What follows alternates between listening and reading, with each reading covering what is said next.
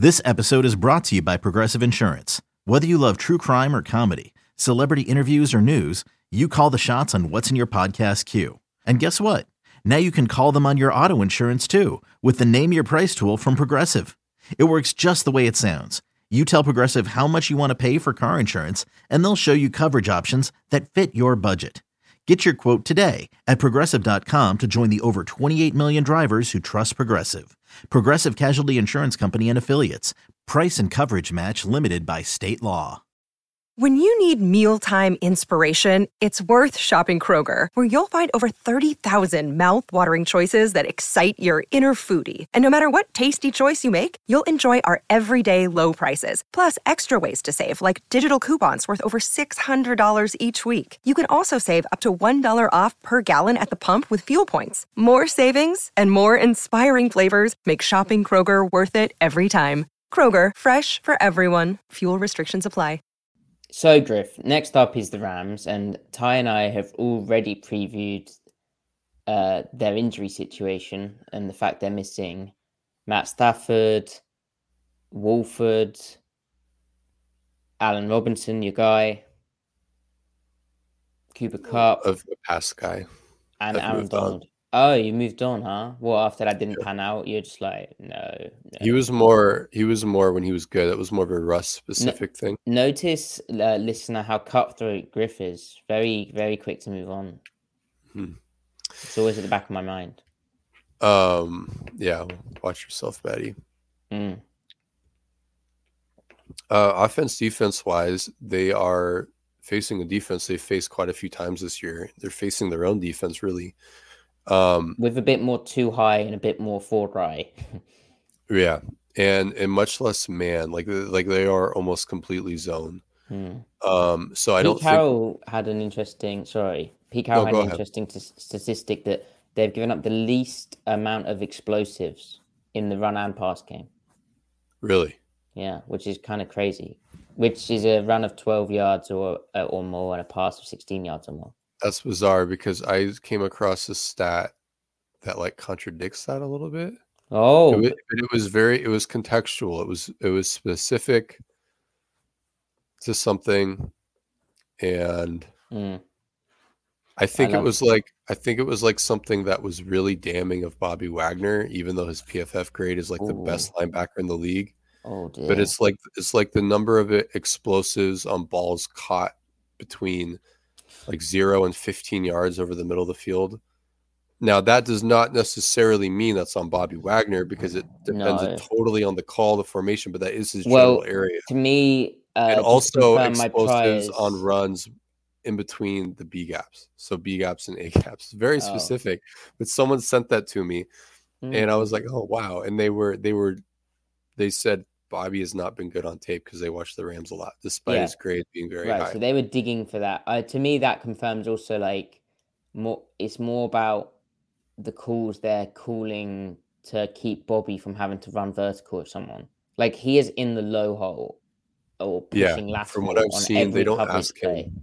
They don't ask him to do anything. no no he's just sort of out there which um i mean he's good at diagnosing runs and Right. He's a bit slow he's good at shedding blocks still like he's good at feeling and the, the play and he's obviously got a wealth of experience and, and quality football behind him but Team leader, all that. he doesn't really do anything um Yeah, he'll mean, probably have a great game and force like five fumbles but Yeah, i've said this yeah. but Um, so because they, they because they don't play a lot of man, I don't. I think they'll just keep DK on the left side. Um, or because because Ramsey's a left left side corner. Um, ramsey or or he but he's also having a bit of a down year. He's he's busting a lot of zone assignments. he is Um, because he's trying to make plays that he shouldn't be trying to make, like just they're play pressing call. Yeah.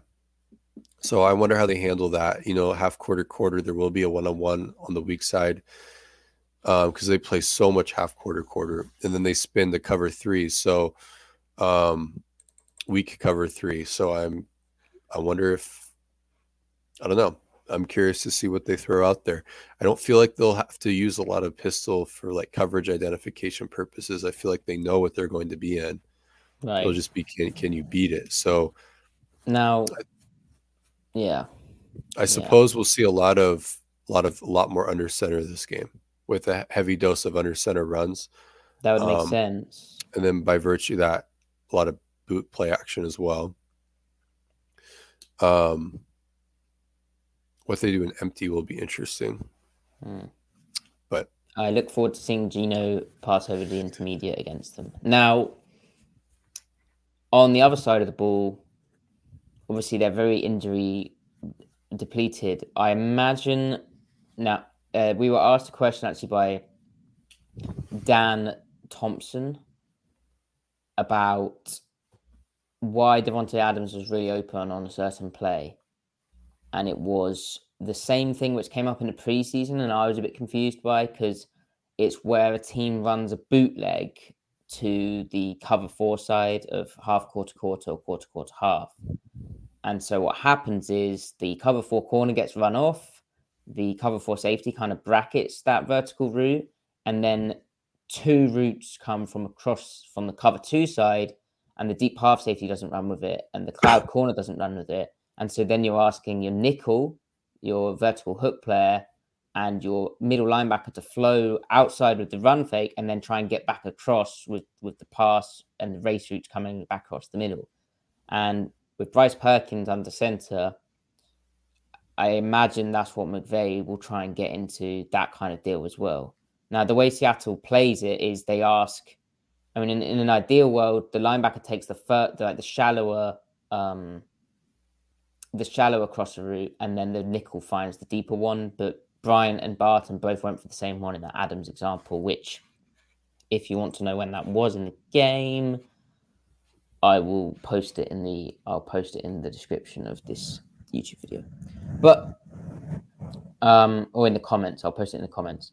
But I think that's what McVay will go for. This uh he'll he'll go for his sort of you know, get Perkins moving out in the pocket, run the your bootleg stuff, and uh yeah. Griff. Um, I agree. Uh, 24 10 Seahawks.